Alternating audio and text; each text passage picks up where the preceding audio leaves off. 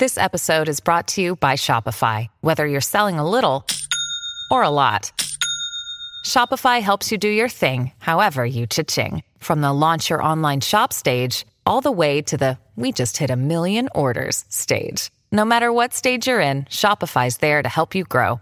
Sign up for a $1 per month trial period at shopify.com slash special offer, all lowercase.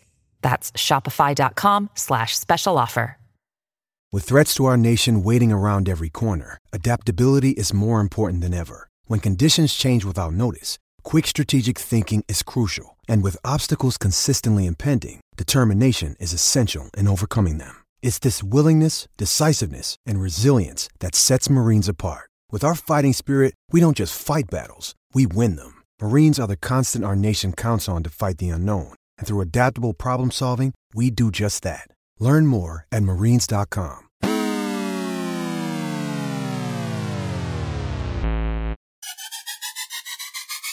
What's up, everyone, and welcome to a brand new episode of the Heat vs. the World podcast. As always, I'm your host, Joel Jacob, and you can find me at Twitter at JoelKJacob underscore. And with me always, I got some guests. First, I got Miami Clutch PE. Say what's up to the people, Clutch. What's up, everybody? Miami Clutch PE on Twitter. Hit me up with a follow for a bunch of heat nonsense that I like to tweet about. And I'll follow right back, promise. And then following him, we got from Five Reason Sports, while also being a well known author on Reddit. Say what's up to the people, Mr. Brian Young. Yo, what's up? You guys can follow me at, at Brian is the King and look up my stories. I investigate disturbing cases if you really like horror. Or you can follow me for paleontology tweets because I guess that's what I'm doing now. And then following him, we got the female correspondent. Say what's up, Miss Angelina Martell. What's going on, Heat the World? It's Angelina Martell. You can follow me on Twitter at Angie Martell with two E's for all your latest Miami Heat updates. And then a very special guest. He was selected 11th overall in the 2012 NBA draft. When he's not on the court, you can find him bowling out on Twitch. Make some noise for the Miami Heat center, number zero himself, Mr. Meyers Leonard. Say what's up to the people, Meyers. What's going on, everybody? Thank you guys for having me on. First and foremost, shout out Heat Nation. Uh, my wife and I have felt a connection here in this city and within the Miami Heat organization ever since we arrived. Um, I am blessed. I'm thankful. Hammer down. All right. So let's get right to it. So the last time we saw Meyers um, on the court, uh, I know of not too long ago you injured your shoulder. Um, how are you feeling right now? You know what? Rehab has been great. You know, uh, rehabs typically aren't easy, but I'm very uh, professional in my approach. You know, I get my work in, I do extra stuff in my house. You know, I'm constantly in my sling. Um, but we've made great progression so far. And uh, you know what? I will come back stronger, and I know it. I can feel it in my heart. Um, you know, it's unfortunate that I'm not able to be out there with the guys. That's the hardest part for me. Mm-hmm. But, but um, I will do my absolute best to continue to impact the team with my voice and however else I can, while also continuing to work on other things such as my leg strength, core strength, um, sports psych, watching film, helping young guys, using my voice as I mentioned, communicating on the bench, all these different things to to continually find ways to impact the game and better myself. Right. Mm-hmm. And then also another thing I want to mention is happy late birthday, by the way. Like, was there any plans you had set up for your birthday? Uh, thank you so much for that. Uh, I feel like I'm getting old. Holy moly, nine years in the league, 29 years old. Um, but you know what? Not really. It, it's kind of funny. Everyone always asks, "Oh, what do you want to do for your birthday?" or "What'd you ask for for your birthday?" First of all, birthdays aren't really that um, special to me, if I'm being honest. I don't want to sound like negative, but that's the truth. Uh, also, with the NBA regulations and the heat regulations in terms of uh, COVID, you know, there's not a lot I can do. So I literally just asked my wife, "Hey, I just want to chill at the house." Uh, the chef came over, cooked a great breakfast. We hung out during the middle of the day, came back over, um, had a great dinner. So that's all I needed was a little bit of downtime with the people I love the most, Ellie and Coco. Nice. And then I know Ange, I know you had a question you wanted to ask Meyers. Yeah. Um, what made you dye your hair and what Ellie and the team think of it? What made me dye my hair? Maybe because I was a little bit bored. Also, I did this during quarantine, and I'm not even gonna lie. As I'm looking in the camera, listen, I feel confident about it. I feel like I look damn good. So that that's that's one thing. Uh, my wife likes it. Uh, the team, they think it's pretty dope. Duncan even said he might try this. I guess you heard it here first. He's going to try it this summer. So um, I don't know whether or not that's 100% true, but that's what he said. So we'll see. Uh, but, you know, it's just a little change of pace. I, for one, enjoy having uh, blonde hair. So there we have it. Although I do need to, uh, literally, after we get done with the pod, I'm going to go out and get some sun because it looks better when I got more of a, you know, like a like a bronze tan going on. Uh, you had had it half pink and half blue before, correct? I did, yeah. So that was when uh, I used my platform on Twitch. Uh, I did a 24 hour live stream and then uh, subsequent uh, events with NBA players and other uh, Call of Duty pros and Twitch streamers uh, to raise money for people that were impacted heavily by COVID. mainly this time with Feeding America and Feeding South Florida. We ended up, well, I ended up raising, I guess, with the help of a lot of people, $180,000 wow. which fed over 1 million people, which was my goal. Uh, and I hit it. So, a part of the challenges that I basically made a list of, I said if we hit X amount of dollars, you know, it did the, the things, uh, the milestones just kept getting more and more significant. And one of them was to uh, dye my hair. So I went with the with the Miami Vice, of course. Good for you, man. That's awesome. Congrats. Thank you. so then moving forward, so uh, Meyers. So as a lot of people know, um, you came from the University of Illinois. Um, what was your favorite thing about Illinois specifically? Oh man, well, a few things. The tradition, number one. Uh, if you look this year, we are we have a very good team once again. Uh, but the Flying Illini of uh, the late '80s, '90s. Uh, a lot of people think of the 2005 team with uh, Deron Williams, Dee Brown, James Augustine, Roger Powell, all those guys um, and to be honest, it's really what's again. I, I always kind of fall back on this. What's in my heart? Like loyalty means a lot to me. Um, it's one of my main core values, and I just wanted to stay home. I had you know people all over the country, of course, recruiting me. I was very blessed and very thankful for all those schools to be considering me. However, I was literally waiting for for the opportunity for University of Illinois to uh, offer me a scholarship, and pretty much it was the next day. I, I, I called uh, a couple of schools that I had planned on going to visit. I said, "Look, I'm not coming. I'm committing to the University of Illinois. Thank you for your interest." So not only that, but staying close to home was important to me.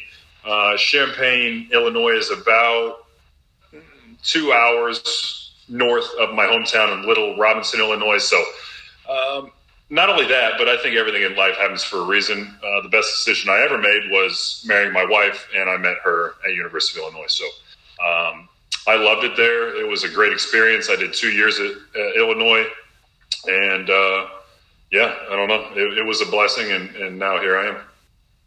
Nice. So now one question I know, because first, you know, before you came to Miami and you got drafted into the NBA, you started off with Portland. I know. Ange, you had a question you wanted to ask him. Yes, I actually had a couple questions if you don't mind. I my first one was what was it like finally knowing that you made it? Like you're drafted, you made it where you wanted to go. Like how did that feel for you? Uh, great question. A very surreal moment on draft night. You know, you you wonder like what things are going to feel like. Um, and now looking back on it, it's like I had all my closest family and friends there, and it's something that although you're younger and you have these dreams and aspirations, like you're working so hard, like to to maybe get there one day. And again, I always say this: I've been so incredibly blessed, and I'm so thankful uh, for you know every every uh, good moment, bad moment, all the people who have you know mentors that have helped me. And that night was unbelievable. I you know it, it feels like holy moly, I finally made it, and then I would say this, you know, then I go to training camp and I do all these things. But my very first game uh, was actually against the Los Angeles Lakers in Portland. And um, I was able to be the captain of the game. And I walked up and I was shaking Kobe Bryant's hand, rest in peace. And, you know, I, I think it was such a blur. It was like, I, I, didn't forget about it, but then I, you know, I, I was coming off the bench at the time boom, I check into the game. There's a foul. I'm sitting at the free throw line. I look to my right, and it's Kobe Bryant. I'm like, oh my god, like I'm really here. Like seriously, you know, here I am, like young 20 year old kid at the time, not even really a young man, I don't think. Um, you know, trying to find my way in the league. You know, first game, boom, there's Kobe Bryant. So that was pretty crazy. Uh, but just overall, I, am just so thankful. And yeah, so so draft night was crazy, and then that first game was was pretty um, pretty cool. Nice. And one more question I had for you. I know, like you said, that this was all a blur for you, really, but I don't know if you remember this info, but I'm just going to try to ask anyway. During the 2019 Western Conference game where you scored your career high in, were you aware that you'd reach your career high or not until after the game? Okay, so typically I try not to look up, but here's what I do remember.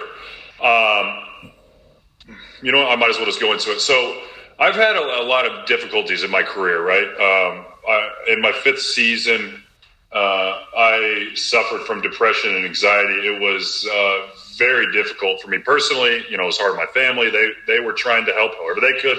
You know, certainly my wife, our relationship, and those people loved me enough to help me through those moments, right? But I was individually during that season. One game I'll never forget. It was against the Bucks. I checked in. I missed a three into the game.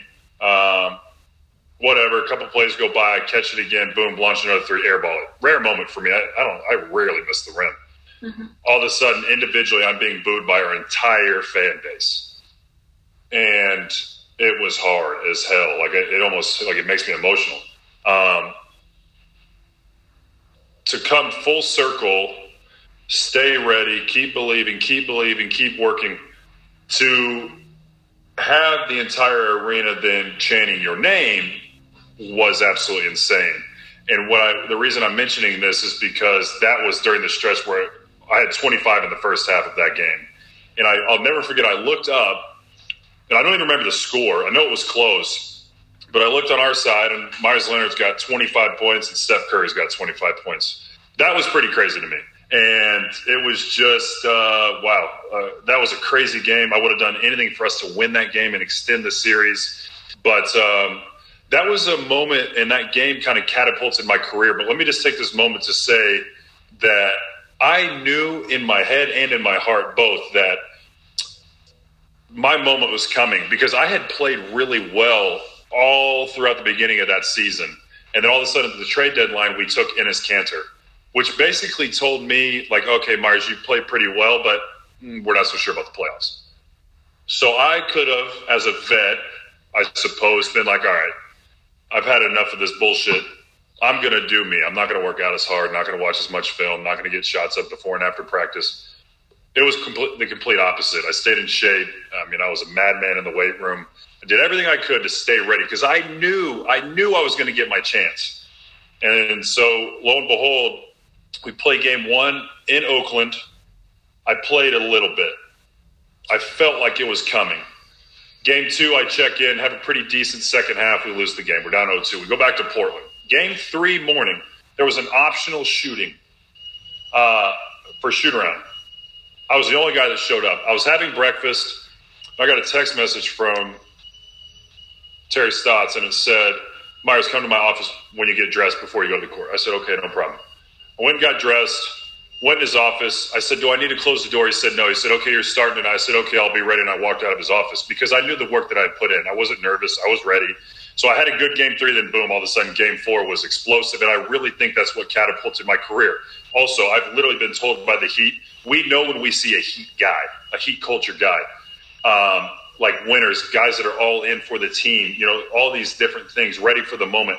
And I truly believe that's why they saw something in me and that's why they traded for me. And so that was kind of my moment that allowed me to now take this next step in my career. Whereas if I had been an asshole and I had been a vet that said, you know what, I'm not going to, you know, communicate on the bench or I'm going to be the kind of this negative energy over here. Nobody wants that. And that's not how I am anyways. So I took full advantage and now here we are today. Mm-hmm. That's great. Great story. I was going to say that's awesome. exactly uh, heat culture guy. So I can see why they wanted you, man. For real. Thank you. Yeah. And you know, what you mentioned, it sort of brings up the next question that we wanted to ask. Like, how was it when you found out that you were getting traded from Portland to Miami? And what was that whole experience like for you?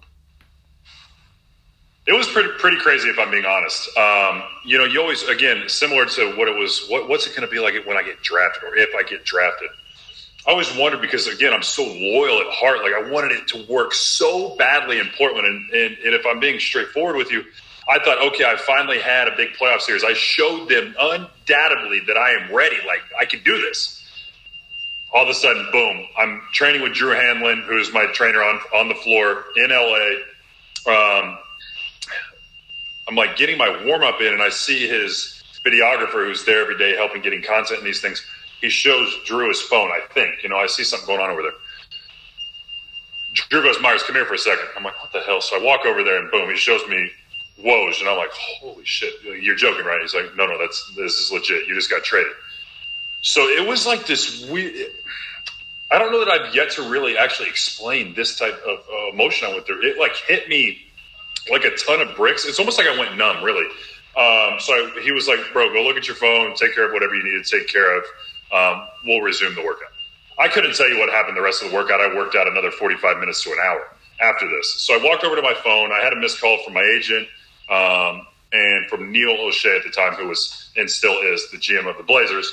Said, "Meyers, look, um, I'm sorry I missed you. you. You know, we traded you and Mo Harkless for uh, Hassan Whiteside.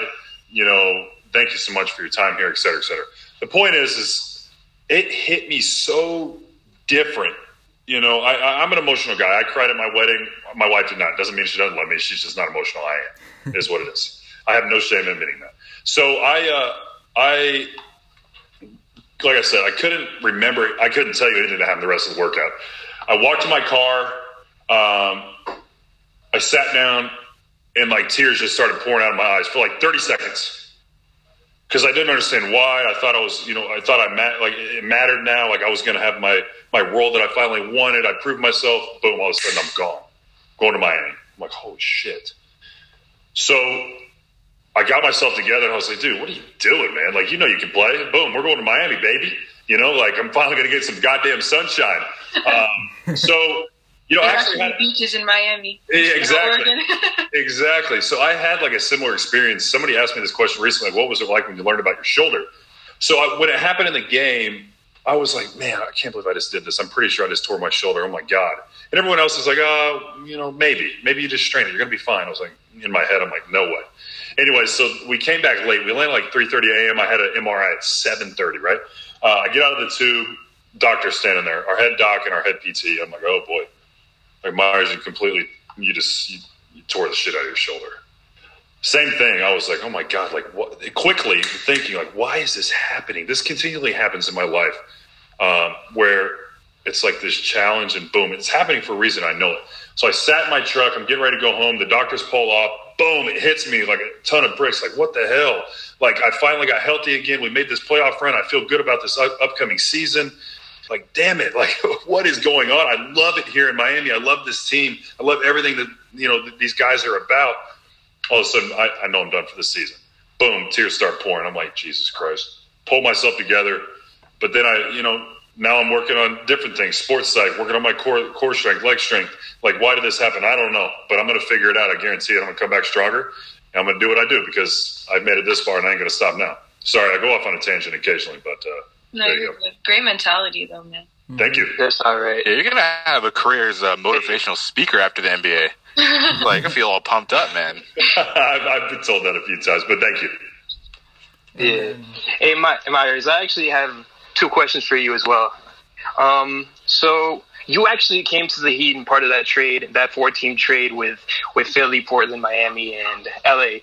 Um, you actually came with Jimmy Butler, basically. How was it like being with Jimmy Butler? I mean, since day one, what he's done for the team since day one. What's it like having a leader like Jimmy Butler on and off the court? Jimmy is a complete 180 from what everybody thought he was, or anybody who didn't really know him. You know, as a player in the league, you know, at, at the time, I had already done seven seasons in the league. You hear, oh, Jimmy Butler's an asshole in the locker room, or you know, Jimmy Butler's not nice to his teammates. Bullshit. Yeah, he is. All Jimmy Butler wants is for you to want to win at all costs and to put the work in and grind and have discipline. I see no issue with that. Come on, people. Like, what the hell? We're making millions of dollars playing basketball, something we love.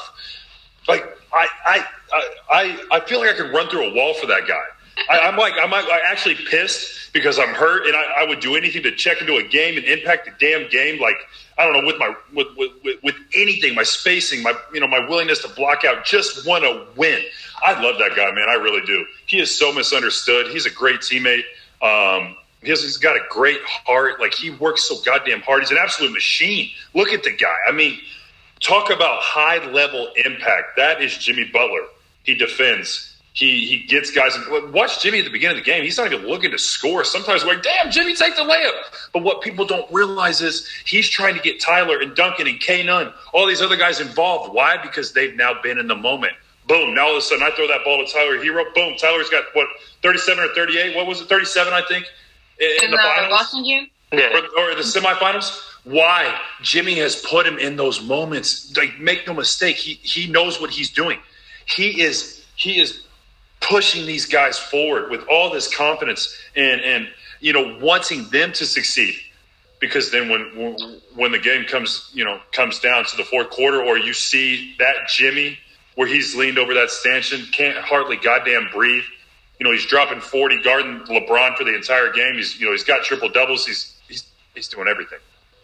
This guy is incredible. I mean that. He is the real excuse me the real deal that just yeah, goes to show like when he was out with COVID, like how much like everything can change when he's not there, and like when he comes back. I think we're like ten and four with him on the mm-hmm. court, and then we're like under five hundred when he's not on the court, like certain games. Mm-hmm. So that just really goes to show like how much he really impacts the team and like what he does for us and everything. And it's just like that, right? Jimmy goes yep. off, holy. You know, we got to find a way to be better, right? Because Jimmy can't can't be the superhero with the cape on all the time. Can't your backs for us all the time. You know, we have other players. Exactly. That guy. Yeah, he's he's unbelievable. Simply put, we're very good. For no question about it. But I also wanted to ask about the. I wanted to touch on the Heat culture. What's your what was your experience from Heat culture from day one? Like I saw, and that's for a lot of players on the team. I saw that there's a, there was a dynamic last year, and everybody on the team was perceived as an underdog at some point in their career because I saw in the stat that nobody was a top 10 pick on that team except for Andre Iguodala.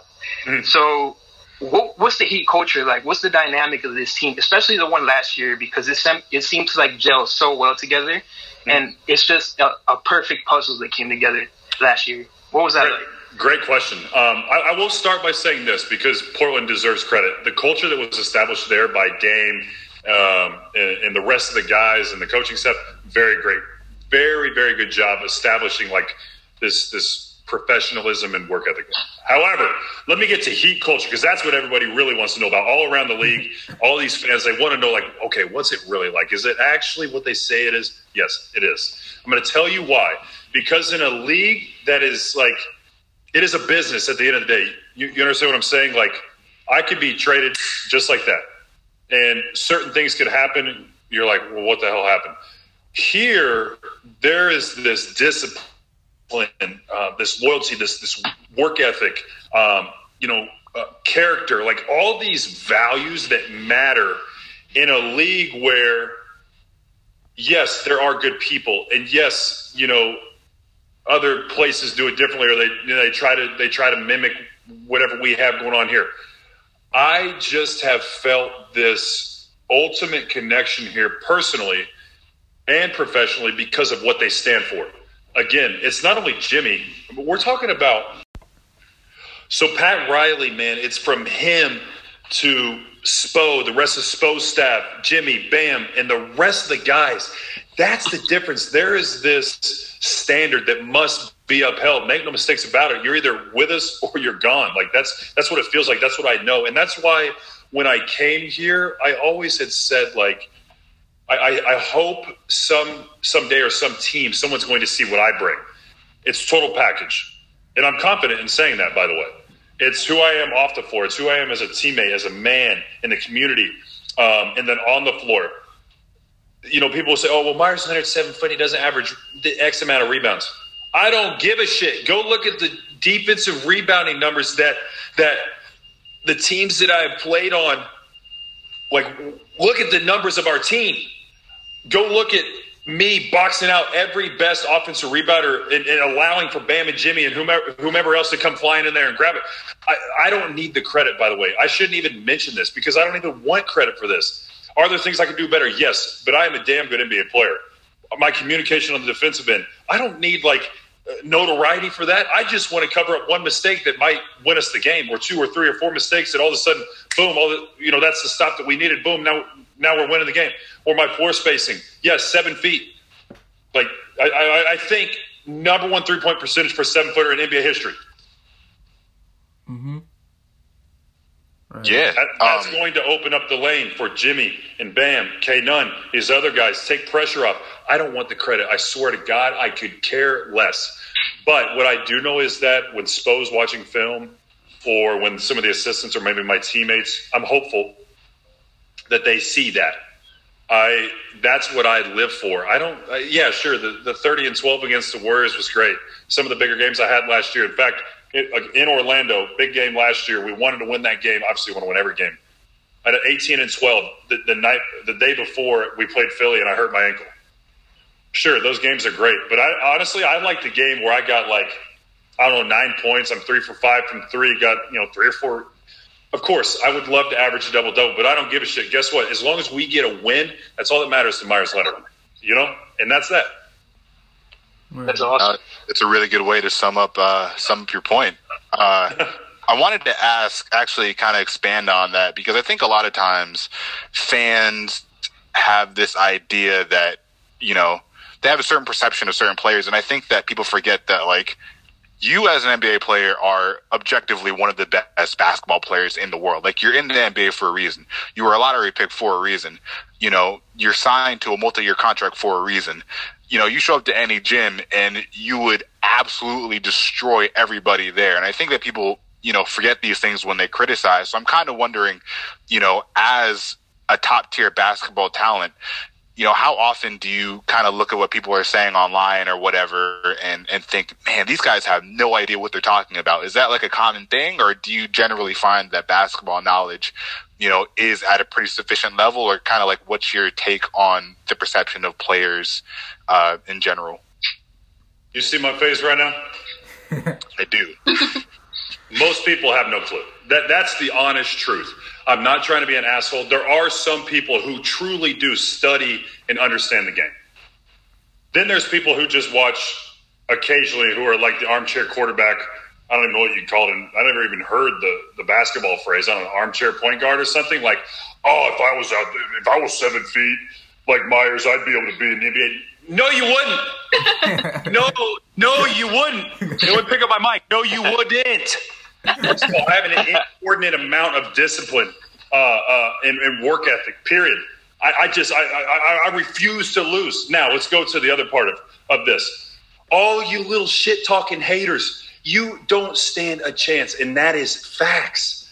Like like people say, oh oh, I could, I could give him buckets. No, you couldn't. I'm swatting your shit to the 40th row. Like I'm backing you down every time and yamming right on your forehead. oh, I'm going to back up. No, tray ball slap. Like I, I, I, when I when I arrived in Miami the first day, 92 out of 100. Okay, five spots, 20 shots, threes, 92 out of 100. I am elite. This is what I do. Like UD was was talking to the locker room the other day. This shit was hilarious. One of his one of his boys here in Miami was like, "All right, bro, like I, I could probably do what you do. I could. I, let's go to the let's go to the to the gym. UD's like, are you sure? Like we're doing this for money. Like we're talking to a guy who works at nine to five, like blue collar dude. Apparently, this is what UD told me. Obviously, he kicked the living dog shit out of one of his best friends. Took his money. Thank you. Get out of here. Like the, the truth is, is people have no idea, honestly, how how talented every NBA player is. Like look at what uh, Caruso said this is a little off topic, but it, it'll tie back in. Like he said, well, I want to be the guy. You know, like so many guys are trying to do these different things to prove to teams that you know I'm I, am i am here to stay or I matter. How about doing the little dirty work like defending and rebounding and you know doing whatever it takes to win? All of these people they have no clue, no perception how talented every last one of us is. and they would take buckets on their head all day long. They they think, oh, I could go right by him. No, you couldn't. You'd get just destroyed all day long. Not to mention, you'd be huffing and puffing. no, you're not even in good enough shape to do this. You have no idea. Like you have no clue, buddy. Shut your stupid mouth and stay behind your little cute keyboard over there. You know, I have no idea. God, people And are that is- moronic. That is perfect. No, that, I, I, it's exactly the type of answer I would have expected. So I'm glad that you said that because I feel like a lot of people need to realize, like, there's a reason that you know Joe Schmo isn't making millions of dollars in the NBA. It's, Yeah. it's very important. How many people Uh, are on the planet? Remind me, somebody, roughly. Seven billion. Seven Seven billion. billion. Huh. 450 NBA players, 60 new ones every year. Wow. Meyers Leonard sucks at basketball. He's going on his 10th year next year. No, my ass, buddy. You're just sorry as hell, sitting at home, eating Cheetos, fat as hell, worried about me while I'm balling, so funny. baby. I'm like dying. Get the hell out of No, here. I don't want to hear that bullshit. Great content. Uh, It's awesome. oh, that's so I, I also wanted to ask, you know, shifting away from basketball a little bit, you know, as as a person, you know, because I think you you mentioned this at the beginning, you know, as a public figure, you're still just a guy. So it kind of weird to kind of reconcile, like, you're still just Meyers Leonard, but people kind of look at you as this like figure that's almost separate from most people. Like, is it is it kind of strange to still be like, but I'm still just me, you know, if you kind of get what I'm saying. One hundred percent, great question. So I'm going to give you maybe like a three prong uh, uh, answer here. So number one, when people ask me, "Well, does it get annoying to be who you are?" Now I'll say this. I'll start with this. Being tall does not help my case, right? Because some NBA players, some can put a ball cap on, maybe a hoodie, whatever, kind of sneak around, say, go to the mall quickly, or go, you know, walk in and get some food to go. Me, they're like, Whoa. He's really he's really tall and really good looking, by the way. Um, sorry, I had to say that part. uh, no, I'm joking. But anyways, if they don't know it's me right away, especially like in Miami or in Illinois or back in Portland, like or, really anywhere I go now, if I'm being honest, I'm not even trying to like I don't know gloat. People know, and if they don't, they type in like tall white NBA player, and I, I've seen people at dinner. Like it, it's, it's pretty normal. They start to type on their little phone, and they, then they look at me, and they look back, and they're like, they talk to their friend like, "You think that's him?" and then eventually, like they come over, like, look, I'm sorry, I, I hate to do this, but. Uh, uh, can I get a picture? Like I looked at my phone, it actually was you. You play on the Heat, right, Meyers Leonard? I'm like, yeah, it's me. So it, it can it gets on my nerves only a, a couple things if i'm out at a meal with my wife say an anniversary meal or i'm just trying to enjoy my time with my wife you know getting out of the house not during covid certainly but um, that that's one thing because as soon as i stand up and agree to take a picture i'm screwed because if i got in that chair and people didn't know i'm like boom i'm good so that's that's one thing or if i'm with like my friends and i'm trying to really have a good time or just do me it can it it can get annoying. However, I'm so humbled and so thankful that like people want to say hello. That's what I prefer. Like if you say hello, ask me how I'm doing rather than wow, you're tall. Can I take a picture? It's like that's so much better. Um, what else?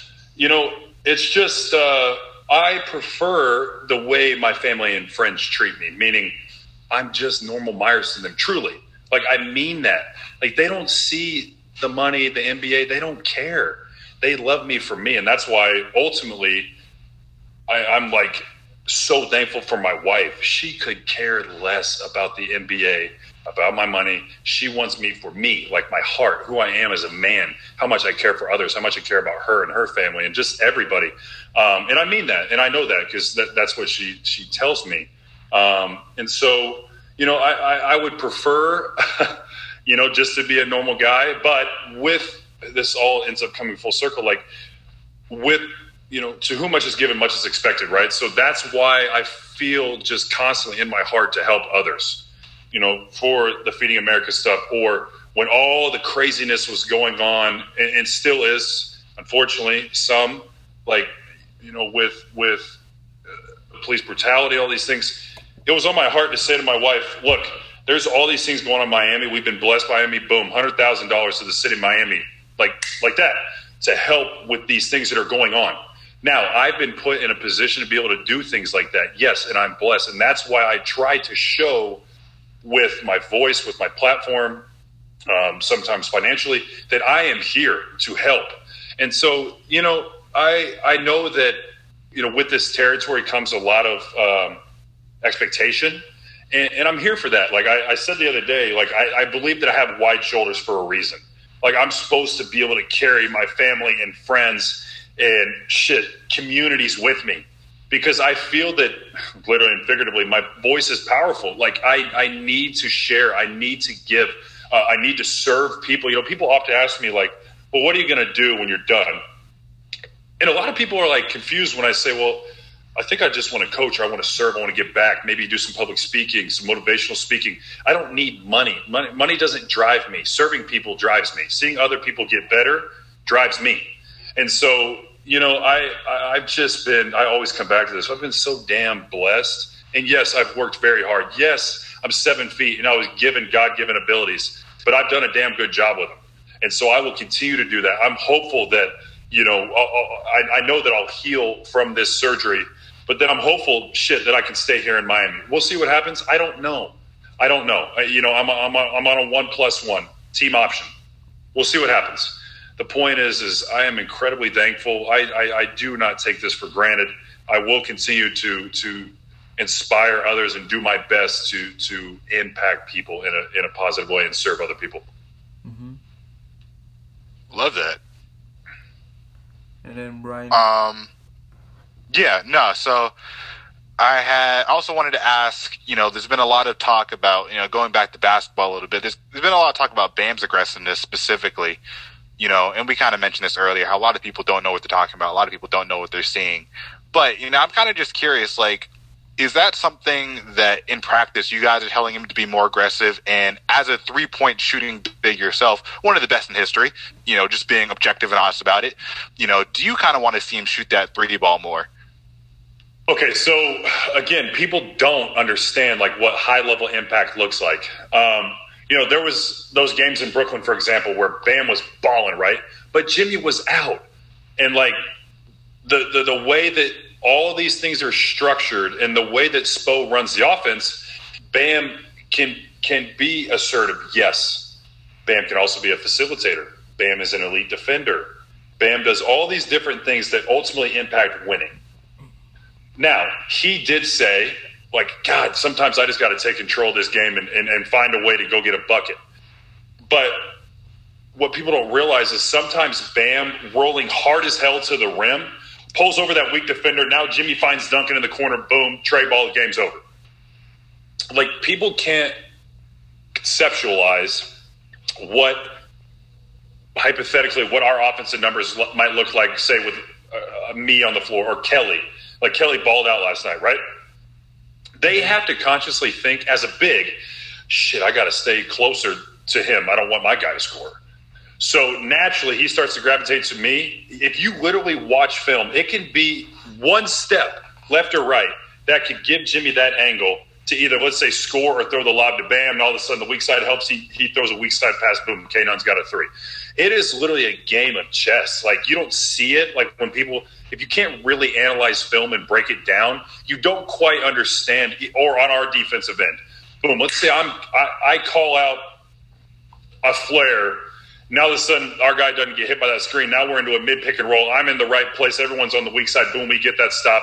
Like is there's these little just little micro wins that you're getting literally every possession, every second on both ends of the floor and in transition that can literally win you a game if you are trying to game plan for Giannis Antetokounmpo or you know um, another great player in transition, whomever it may be, Giannis. If I, as a big, I'm standing at the three on offense, and I'm spacing the floor. Let's say I, let's say somebody takes a three on the opposite corner as me. My job, I know from the scouting report, is to dead ass sprint, boom, right to the either right to the nail or right to that near side elbow. Because guess what? When Giannis is coming down the floor, he is scanning. He, he, is elite, right in the open court, and he's elite. Period.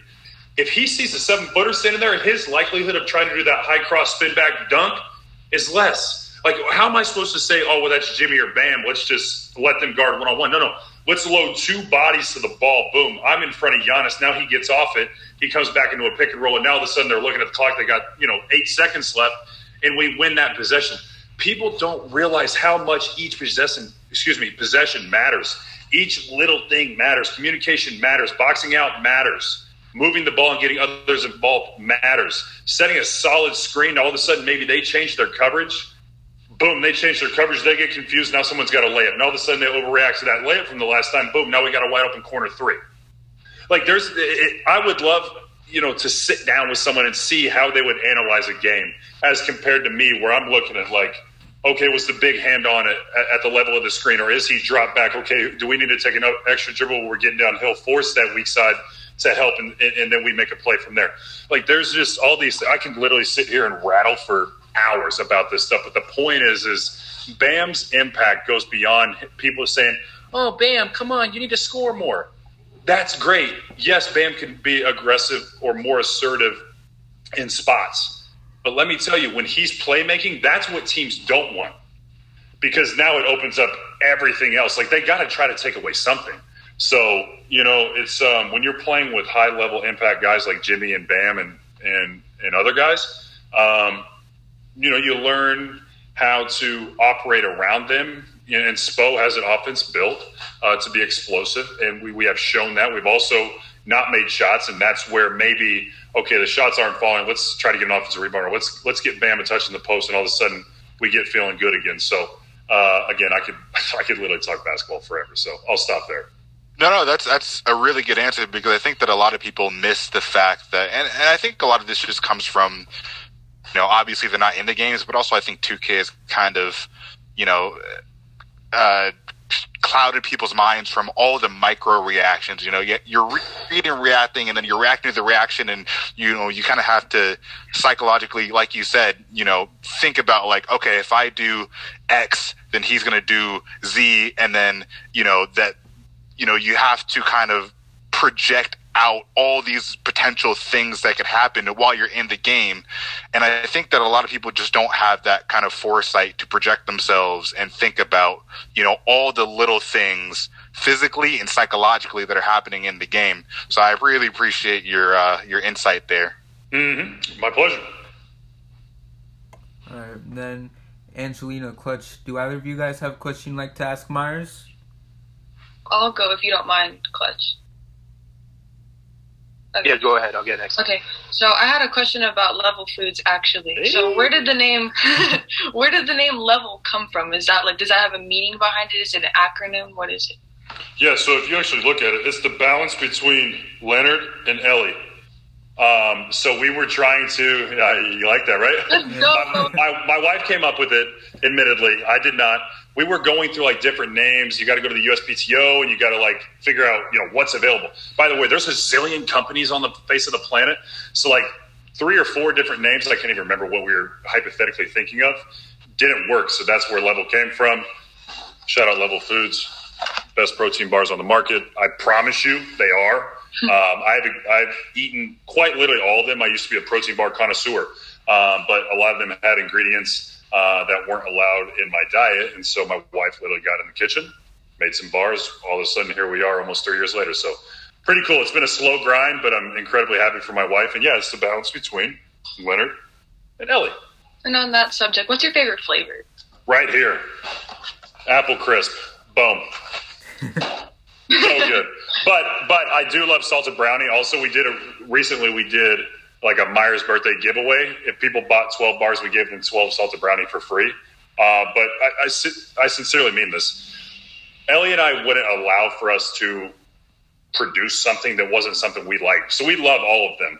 Honestly, like oat cookie, great in the morning. Apple crisp, great in the morning. Banana bread, really whenever. If you think about chocolate, a lot of times people want that at nighttime. So like, I literally eat about three of them probably per day. Um, you know, it's it's our bars, and, and I of course I'm going to love them, or else again I wouldn't allow them for for us to sell them. So uh, we're very blessed. The last couple months have been amazing. We're so thankful for the support from quite a few people in Miami um, and just people in general. So we will keep grinding. I know my wife. I mean, this is. The, let me just th- this is the cool part uh, uh, of, I guess, an NBA relationship that a lot of people don't see. Like the, the our, best compliment is you're so relatable. That's what we want. Meyers is a normal guy. Ellie tells her story. Like, there's been so many, I'll just admit, like females that have said to Ellie, thank you so much for being so real. Like, Ellie used to, she was the bigger girl in eighth grade. Ellie was her height that she is now in 185 pounds in eighth grade. True story. She slowly figured out her journey, and so many people have been so thankful for her willing to share, me willing to share about depression, anxiety, things I've gone through in my career, things I've gone through personally. Like that, this is what matters to me. I freaking love winning. Oh my God, I love the NBA. I love my job. I'm so passionate about it. But ultimately, it's about impact, both professionally and personally. So this is another way for Ellie and I to educate people, bring other people in um, into kind of this um, network of people who just, I, I don't know, I, I guess maybe trust us, you know, see what we see, feel what we feel. And that's what fills us up is impacting other people and serving other people. And this is a great way to do it so. That's great you, are you guys in the process of like inventing like protein because i know you, it's a protein bar like brand you, or like protein powder protein drinks like are you in the process of working on that as well or just strictly protein bars yeah snack foods company so right now we're protein bars we have four flavors apple crisp banana bread oat cookie salted brownie um, two more flavors uh, which I can't tell you. Sorry, uh, in in the works in the works right now. Um, my wife is also working on a collagen-based protein powder, um, and she, I mean, she's she's the rock star of our house. In case you couldn't tell by the, by the uh, urgency of my voice and the excitement of my voice, like she literally Monday through Saturday and sometimes Sunday is in the office like I don't know nine to 6 p.m. She's crazy. She loves it. She she loves the grind. So um, we will continue to just push forward. Um, any products that we feel like you know maybe uh, would benefit others or benefit our lives, then we'll, we'll consider it. So thank you for asking. I, I truly do actually appreciate it because no I love uh, I love uh, what do I say bragging about my wife occasionally. hey Meyers, I wanted to get in a little bit into your time in the bubble in the NBA bubble. How how is it like being in a bubble for so long, being one of the one of the two teams that were in there the longest? all the way to the NBA Finals. What's it like being without family for for a long period of time? I know you were able to get Ellie in there like later on, but how's it like just the whole experience? Three three plus months in there. Um, unique, difficult, uh, challenging, uh, um, but still amazing. Like, look at the run that we made, right? Like, I would have done absolutely anything to be more a part of it on the floor. Now, I, for one, think after having a bunch of time off, I did a pretty damn good job in the finals. Just going to throw that out there. But the truth is, is it was a challenge. It really was. The bubble was not easy. However, these values and this heat culture that I was talking about earlier mattered in the bubble, right? Like we were the ones to say, like, "Ooh, can't wait for them to give up." We can like we, we, we can sense it, we can feel it. Oh, they want to go home so bad. But all we wanted to do was win and be there for each other. So all of a sudden you see this camaraderie, right? You see like how connected we were. Whereas, by the way, you know, you, you talked about us being so close last year. Yes, we were. It's still the same this year, different a few different players. But what people are missing, again, they can't quite understand unless they really think hard or like try to conceptualize everything. We can't be around each other very often.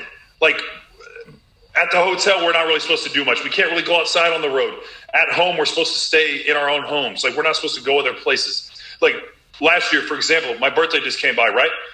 Last year, the entire team showed up for for a birthday party of mine, which was a surprise party, and I was very surprised at Komodo. Like I walked in and I was like so overwhelmed with like this time, thank God it wasn't like crying emotion. But I like see all my teammates. I'm like, Jesus Christ, these guys like really rock with me. You know, like that's a good feeling as a professional to know that it, it means more than just basketball. And so the bubble, back to the bubble, like being without my wife and dog, very, very difficult. Uh, sitting down with Spo and hearing that I'm now out of the starting lineup and probably won't play much, very difficult. I had to come to terms with the fact of how bad I hurt myself. Um, the rehab process, not fun. Um, and then lastly, and this is something I've talked about many times. Uh, personally, the bubble was even more difficult because of everything that was going on outside the bubble, right? Um, you know, Meyers Leonard standing for the national anthem. It was uh, leading up to about the three days prior to the first time I, I, knew I was going to stand. Um, very taxing mentally, emotionally, like in my soul. Because here's what I tell people in my head, like it made sense to stand, or excuse me, to kneel. In my head, it made sense to kneel because that's what everyone else was doing. In my heart, I needed to stand for many reasons. My brother, former United States Marine Corps, two tours in Afghanistan, uh, my connection to the Navy, Navy SEALs, many other special operators, people who have fought and died for this country. Um, now, I know that they're kneeling. They're not trying to disrespect that. I know it. I, re, I, I respect them for kneeling. And by the way, when I speak to my brother, when I speak to these people, they understand too. However, people needed to understand me also. Um, I think that, and I know that my teammates certainly, because I sat and teared up in front of them trying to explain myself and how I truly felt. And they said, "No, no, Meyers, we got you. UD, Dre, Jimmy, uh, Pat, Spo, the, everyone." Meyers, UD literally told me to my face. I sat down with him. He was the first person I sat down with. I was so goddamn nervous when I asked UD to sit down uh, to talk and say, like, "Hey, I, I, need to ask you about something." And I think he probably knew what was coming. Um, and we started to talk about it and different experiences we both had. And he said, Meyers, trust me when I tell you, I would have smelt bullshit a mile away if I knew you were a bad dude. We got you. And then I went and sat down with Dame Lillard and CJ and a bunch of the other Trailblazer players I, I had been around for years. Uh, and even their security uh, guy, Rick, who African Americans served. And they told me like Meyers, you could get crucified by the media and by fans, but we know your heart. We got you. So it was an incredibly, incredibly difficult few days for me. Um, you know, the backlash initially was pretty bad. I mean, I heard everything from you racist son of a bitch, F you and your wife, you know, all these different things. I'm sorry and, you went to that. People just suck sometimes. They do. I, I, yeah. No, they did. A lot of people do suck. They absolutely do. And they bitch and complain when they're not willing to put the work in. I laugh right in their face. God, I love it when people suck at life. You know why? Because I don't. God, I feast on those freaking little rats. They're little rats, little sewer rats. They can't hang. They can't hang with this. By the way, that's two months of rehab, no lifting. Okay, they can't hang with a guy like me too fucking bad. You don't got discipline like me. Period. Okay? Now, back to the other stuff. I'm so thankful for the Miami Heat organization, UD and Jimmy and Dre and the rest of my teammates, Pat, um, Spo, rest of his staff, as I already mentioned, that they knew me and those other people around the league knew me. Um, it kind of it fizzled out, but there was a lot of support, by the way. But then all of a sudden, boom, we play the Lakers now. Lake Show more more viewers. Now we're now we're in the finals. They show the anthem again. Boom! I get just bombarded with hate, and I'm like, oh my god! I thought this was over. Then all of a sudden, this year, only, the, the team only knelt once, but guess what? I'm not kneeling. I'm sorry. I, I feel it in my heart. What I say is like I can't quite understand what it would be like to be a part of a family for example, that has experienced some sort of police brutality. That that it hurts me as a human being, but I have to imagine the rage and um like emotion that comes with that is just so goddamn taxing and that's what that's why you see these people so frustrated and so upset right but for me the I, I don't I, I, try not even to even think about some of the stories my brother has told me the, the the people that I've been around and understood from the military. That's my reality. That's the pain in my heart when I hear that goddamn song every time. If I think too hard, it's to make me tear up. Standing right there before an NBA game, I guarantee it.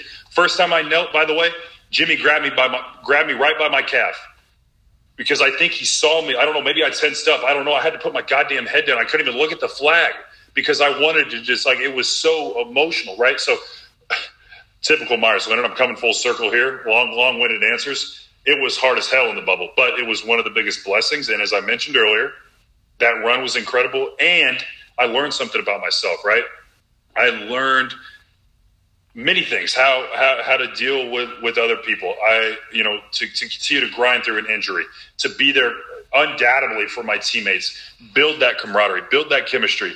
Like i i learned so much about myself as a man like staying ready watching film. Okay if i get in how am i going to impact the game? Like there's again people don't realize they think oh well meyers gets paid x y and z. No. Shut the hell up. You have no idea what it's like to be me Okay, that's why I don't judge other people if I don't know them. What, Meyers, what do you think about X, Y, and Z player? Well, if I don't know them, I'm not commenting because you have no idea what these what we go through. You have no clue. I don't care. Like we're not robots. Yes, we make great money. Yes, we're blessed, but we still have real life emotions, and this shit is hard. Period. Trust me. Mm-hmm. Yeah, gotcha. All right, Meyers. So the Miami Heat had the this dominant run inside the bubble. Mm-hmm. But I want to get into another dominant run that you had by yourself, mm. beating the likes of JJ Redick, Jordan Clarkson, in shotgunning beers. Ever yeah. since, how how was that? It was it was a whole competition we saw on on Twitter every day. How was that? And have since then have any NBA players step up to you say, "Hey, let's let's do this"? No chance. They already know the big hammer is, is, is at the top and ain't nobody touching him. That's facts. Listen, it was. It's honestly not even a competition. I told them this. Uh, I, I, told them you don't want to do this, but you know what? That's what happens. Listen, a Coors Light with Blue Mountains is never like it's literally right there, an arm's length away. Okay. Um, I do take care of my body. Uh, I don't drink that often. However, when I do, I do love a Coors Light. Now, no one will ever touch me in a chug. No one will ever touch me in a shotgun. It's not possible. They call me the hammer for many reasons, and this is one of them. So, um, you know, I, I, people just can't compare this amount of muscle, energy, uh, chugging abilities. They can't touch the big hammer, and that's all there is to it. that's awesome. That's straight Twitter content right there. I can't wait to see that one. then Clutch and Brian, do any of you guys have a question you want to ask moving forward? Uh, this is just kind of a silly question, but sometimes I wonder what it's like to be a seven foot tall human being. Like, do you ever just wake up one day and you're like, "Damn, I'm seven. I'm seven feet tall." I feel like you have to, right? uh, yes, absolutely. It's um, Man, being seven foot has a lot of perks. It sure, excuse me, being seven foot has a lot of perks. It certainly does. But, uh, like fitting in normal places, such as a car, uh, not hitting my head on doorways, uh, fitting in a plane. You know, uh, it's so it's so funny, right? Like I'm looking at my hand. Like when I walk around, I don't really think about how large my hand is, but, but, but my hand is big. Like holy shit or like, I'm used to having a size 16, but then like I'll look at my wife's little tiny ass shoes next to, to my shoes in the room, and I'm like, God damn, I'm big as hell, you know? Or I like look in the. No, I'm kidding. Um, you know, I don't know. It's it's. Uh, I love it though. Like my, my personality. You know, one one of the biggest um, jumps I made in my life was actually not giving a damn what other people thought. Truly, meaning that. Because I used to say that, but I didn't actually mean it. Now I know, here, here's the two things my character, my work ethic.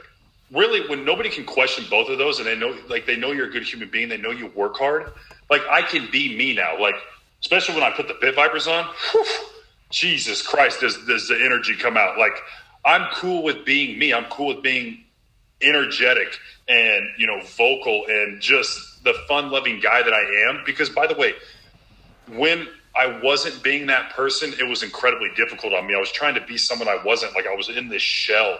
Uh, I hated it. Like being able to understand that, like it was probably about three years ago now. It's been the most rewarding thing that I've done for myself is just to be myself, as crazy as that sounds. Right, Meyers. So I wanted to let's keep going with these silly questions a little bit. I've seen on Twitter, on Ellie's Twitter, about how good she is at shooting the basketball. Who's the best shooter in that house? You or Ellie? Me, not even close. Next no, question. No, no, I'm joking. All right. Listen, I'm not joking. I'm by far the better shooter in the house, and she knows that. But in terms of like trick shots or being able to shoot with both hands, pretty impressive, right? Um, and she's Yeah. that's what like going out there and like I'm telling you, a date night for Ellie is going out to our front yard and me rebounding for her and sh- her shooting hoops. No lie. I heard that was you guys' first date was shooting hoops. Look at you. it was. Did her research. It literally was. She turned me down like three times, told me I was a fucking loser, and she didn't want to be around me.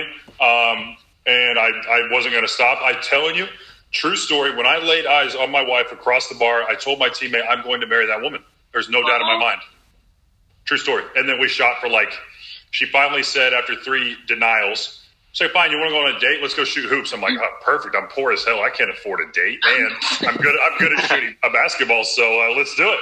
So we shot for a couple hours, and we ended up talking till like 2 a.m. sitting on the center of the uh, practice facility, uh, half court. Rest is history, baby. Oh, that's so cute. That's great. So anyways, You know, uh, on the, on the topic of best shooters, I gotta ask, who's the best shooter on the team? I feel like you guys have some snipers, right? Between you, Tyler, Strus, D. Rob.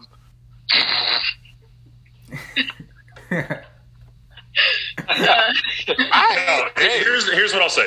The last time Duncan and I did a little shooting competition, this was during quarantine, right before we were coming back. Kicked the living dog shit out of them. But no, uh, listen, they have to take. Admittedly, admittedly, people will say like, "Oh man, look at Meyers' percentages." Now, I still got to be able to knock down shots, right?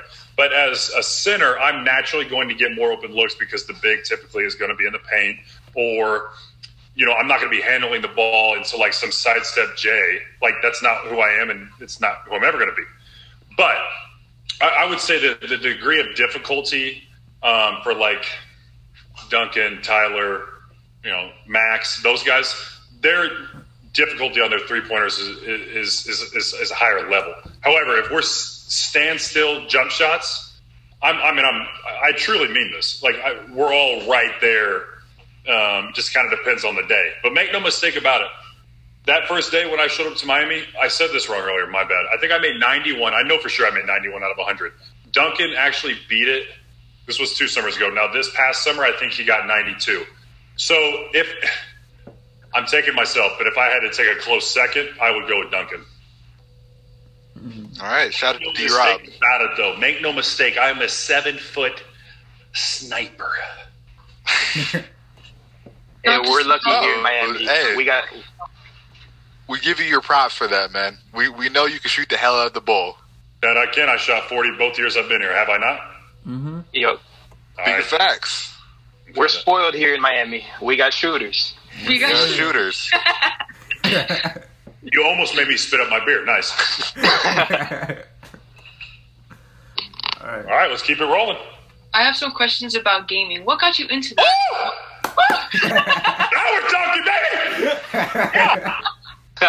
baby. Okay, so what got you into gaming and what made you want to sign with FaZe Clan?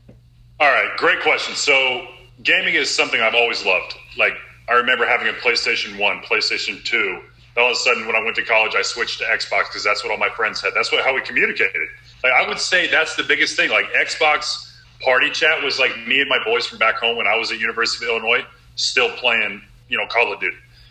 But then it started to evolve, right? Twitch. All of a sudden, I was like hearing Twitch, Twitch. Like, what the hell is Twitch? It's like I got to be a part of it. People say you just need to be entertaining and a little bit good at video games. I happen to be both. So I got into Twitch. I started to build like you see it now. Like my whole stream room's crazy. I have lights along the floor that that shine like Miami Vice colors behind me. I saw your setup in the bubble. That was Yes, but here, like it's even crazier. Like I am siding FaZe Clan. I mean, I got FaZe Clan controllers, FaZe Clan Bear Bricks. Um, that was more of an investment, um, basically into something that I really enjoy and something where I see opportunity. Like esports, like you guys, I'm sure will all agree.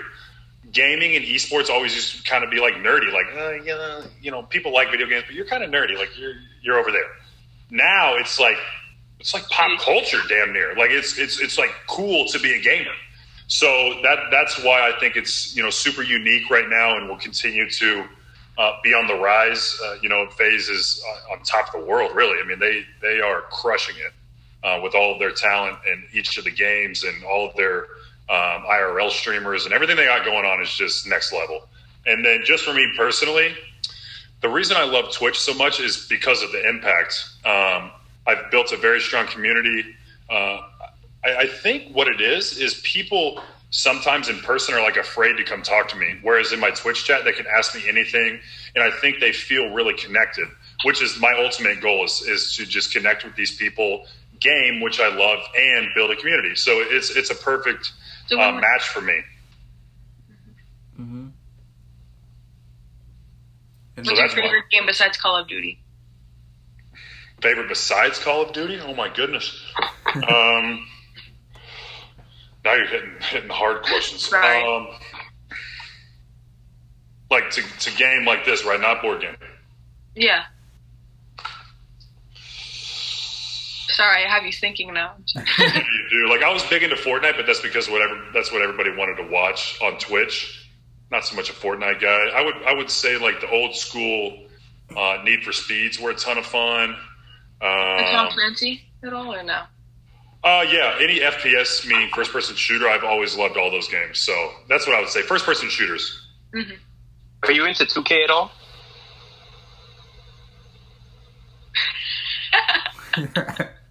Was that a sarcastic question or is that like an actual question, Clutch? No, it's an actual question. It's oh. literally it's literally a command in my chat. It's exclamation point 2K. It literally says no. Meyers does not play 2K. Don't ask. So like, oh. no, no, it's okay. A lot of people come in my chat and they'll be like, "Yo, Mars, it's got to be so cool being in 2K or on video games. Like, do you play 2K?" And I'm like, "No." I want to get away from the NBA when I'm not playing. Like I, I'm obsessed with it. I love it, but I need my like like my disconnect from basketball. So no, some it's like either players love it or they just hate it. What do you think is going to be on the cover next year of 2K? Probably me, considering how good I look. Yes, sir. I'm joking. Uh, let's see, who was it this year? Dame. Well, um, I think it was Kobe for Legend Edition, and then Damian Lillard. Yeah, I think it was Dame, Dame and yeah, then yeah. Zion. Zion was for the PS5 version. The next Check this out. This is pretty dope. Got hooked up. With that's, that's really that's You awesome. know what I thought it was gonna be? I thought it was gonna be the one of him like leaning on the basketball. You know? Yeah, yeah, yeah. I, yep. thought I saw that. I was like, I got I got goosebumps. I was like, oh my god. Yeah, super cool. Super cool stuff. Um, 2K next year. Uh, I might be biased when I say this, but I'm saying Bam or Butler. I mean, I can see Jimmy being on it. Um, man, that's so tough. Has Joel Embiid been on that before? No, I mean Joel's going to have a chance, obviously, because of the year he's having. I mean, Joel's dominant regardless. It's ridiculous. Jaylen Brown just him. Him. No, who's, who's why am I not thinking of a young guy who's dominating? Oh, nah, LaMelo's too young, but man, is he playing well? Donovan Mitchell, Luka, Luka, Luka's an option. Luka's another one. Mm. All right, let's keep going. Yeah. Um, you know what? I feel like a lot of people a lot of people don't give Portland enough credit. And seeing as you played there for so many years, and I kind of want your opinion on the city because I feel like I feel like it's a bit underrated. Portland is 100% an underrated city.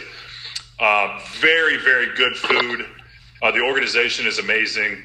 Uh, they take great care of their players. You know, their fans are so loyal and so passionate because all you have is the Blazers then the Timbers came along, and by the way, their games you would feel like you're in Europe. I mean, they go crazy all game long, and then you have the Thorns. Um, so you know they live and die for Portland Trailblazer basketball. Obviously, they won the championship in '77, um, and there's just a rich history there with all the players that have been through. Um, so yes, Portland is very much an underrated city. Also, uh, the the weather in the summer top notch. It's like LA. There's no bugs, like no humidity. Um, the sun is always out, and there's so much to do. Uh, you know, you you can go to the beach, you can go to the mountain, you know, you can kayak, you can hike. Um, they have good beer. Like there's just so many things. But I will tell you this: the rain can kiss my ass.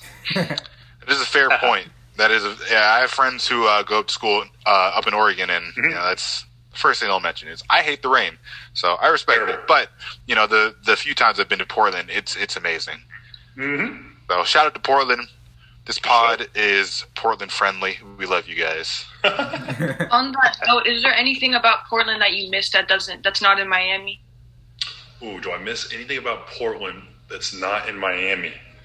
I would say probably for me because I come from a small town, like the outdoors. I miss that part of it. I miss going out in my Jeep, like where there's no cell service and just being just totally relaxed and by myself. I, I definitely miss the you know the, the the landscape, the greenery, um, that Sure, sort the of drivers thing. were much better there too. Florida drivers are the worst. Oh, Ladies, ladies and gentlemen, I'm scared boys to and drive. girls all over the world listening to this podcast, I am here to tell you that Miami is indeed the worst drivers in America. I have driven everywhere. period. I have driven in Italy, France, damn near every state in America. I am an elite driver. Mark my words, elite. I, it's like they, they just get in their car, saw the top of their head off, dump their brain out, saw it back, put it back on, and then start driving. No blinkers, lane changes, 35 in the left hand lane in a 55 mile an hour zone. You name it. I've seen just the most ridiculous stuff here in Florida, and I've had enough of it. You should try You driving through Hialeah specifically. God, Hey, mean, I- Bay Area drivers might have something to say about that. San Jose is uh, it's it's a, it's a nightmare, and San Francisco, man, it's scary. Have you ever been It- to Florida? Yeah, I've been to Florida. Listen, I am not a fan of humidity. It- it- Me either. You go through the whole four this- seasons in one day. It's it'll be like a low of fifty two and then a high of eighty one. I swear. Like you don't know how to drive. Yeah. Yeah, no, plus I'm also afraid of crocodiles and alligators, and I'm afraid someone's going to have one on a leash somewhere and it's going to get freezed. On a leash? Oh no! What? It's true. It's true. Floridians like their crocodiles and alligators. They're my favorite animal. Like Yeah. they're But you're cool, scared of them? but but I'm scared of them. Those things could be 23 feet long at a maximum. They're Is that terrifying. possible with twenty three feet Yes. meter? Yes.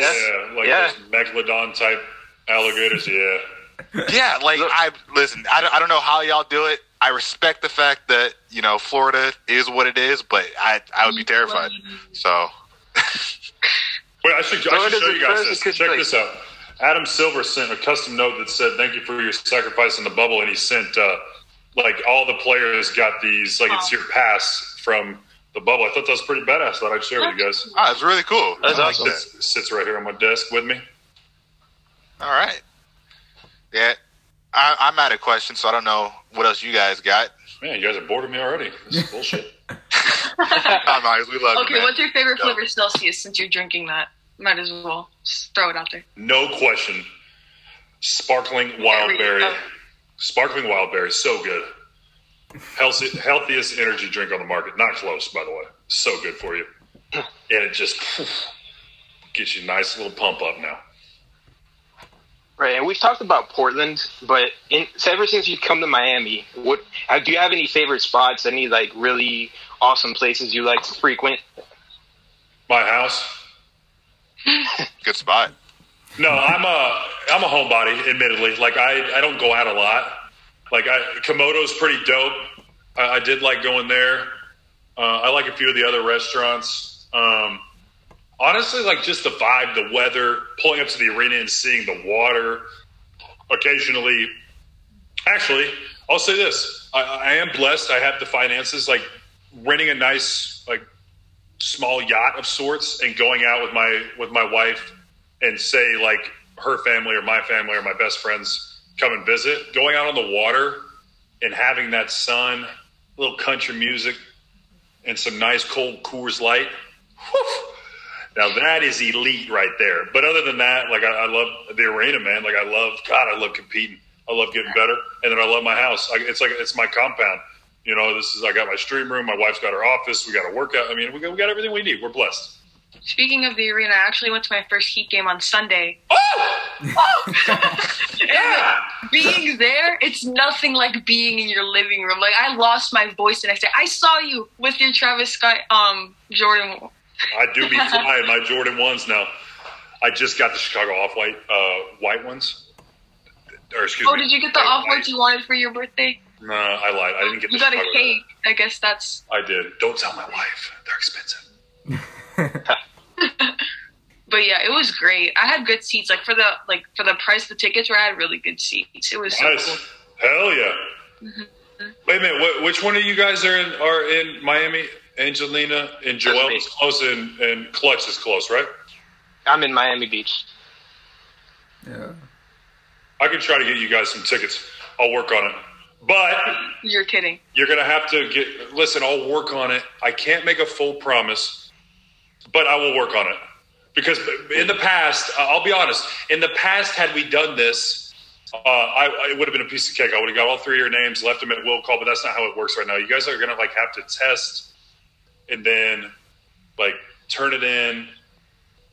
And I don't know if it's family or family and friends. I don't want to make a promise, but I will work on it. No. I'll, I promise you.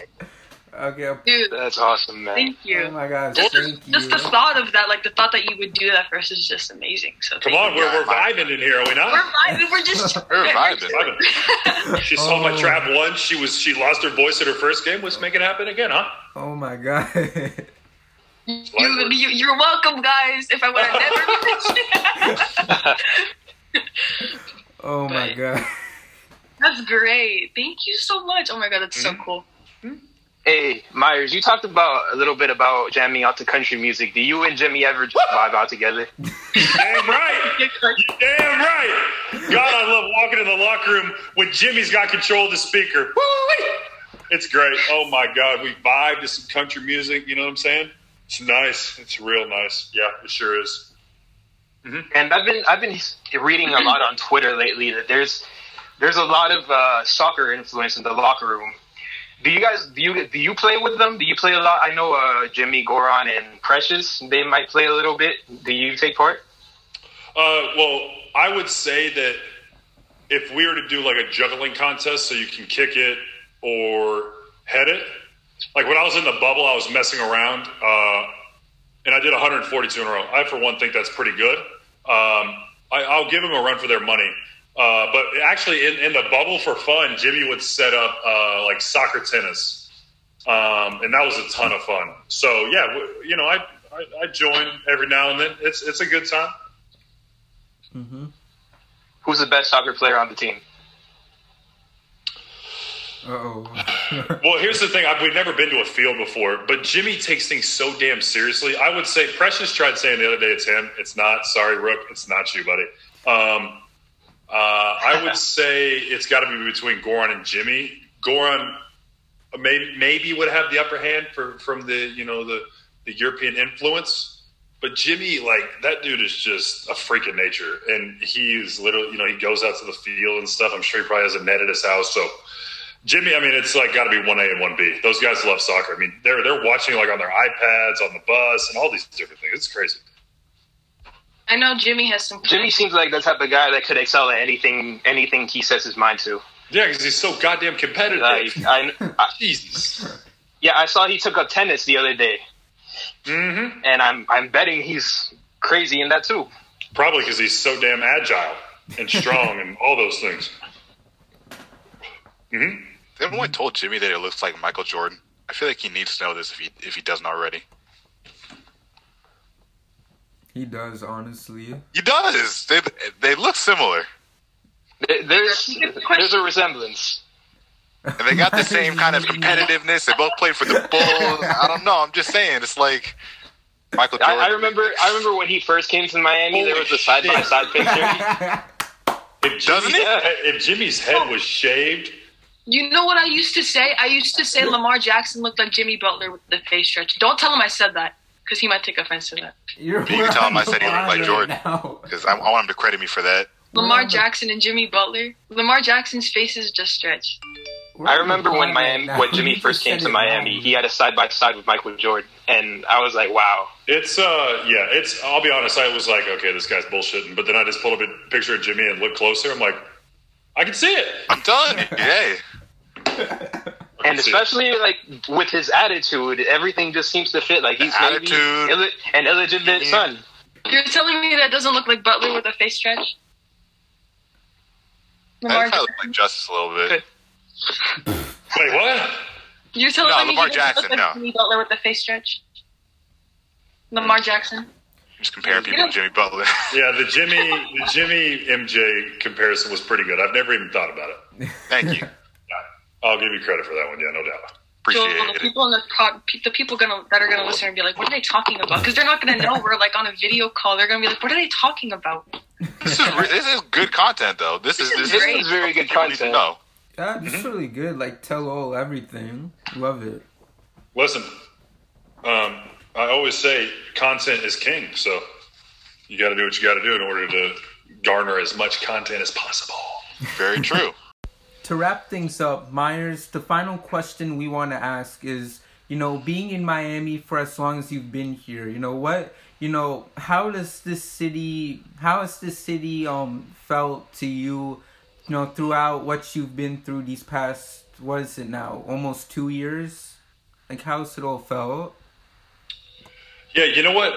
It's funny. The night before last year's training camp, meaning my first year in Miami, my wife and I were on the dock by the water, and we both just kind of looked at each other and said, "We, we both just got this sense that we felt belong, and like there was a vibe that we really loved." So we truly have done our best to embrace Miami. Um, and we love it here. We really do. Um, you know, I am so thankful for this organization, what they stand for, uh, the people that they are, their values, you know, the discipline, the work ethic, uh, the character, you know, the, the, the ultimate willingness just simply win. Like all those things mean something to me. And so I'm hopeful that, you know, people feel the same way about me. I'm doing my absolute best to continually impact the team, impact the community, and to continue to get better individually as a player and as a person. Um, again, I I am continually trying to do my best to serve others. So we have absolutely loved it here. Uh, we're hopeful that we can be here for a while.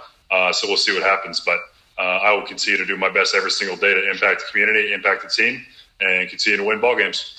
All right. So with that being Love that. said, um, thank you all for tuning in to this episode of the Heat vs. the World podcast. Thank you, Mr. Meyers Leonard, for hopping on, and we'll see you guys again with a brand new episode. See y'all later. And make sure you tune in next time. Hammer down. Goodbye. Yes, sir. Thank you for listening to the Heat vs. the World podcast, and we'll see you next time with a brand new episode.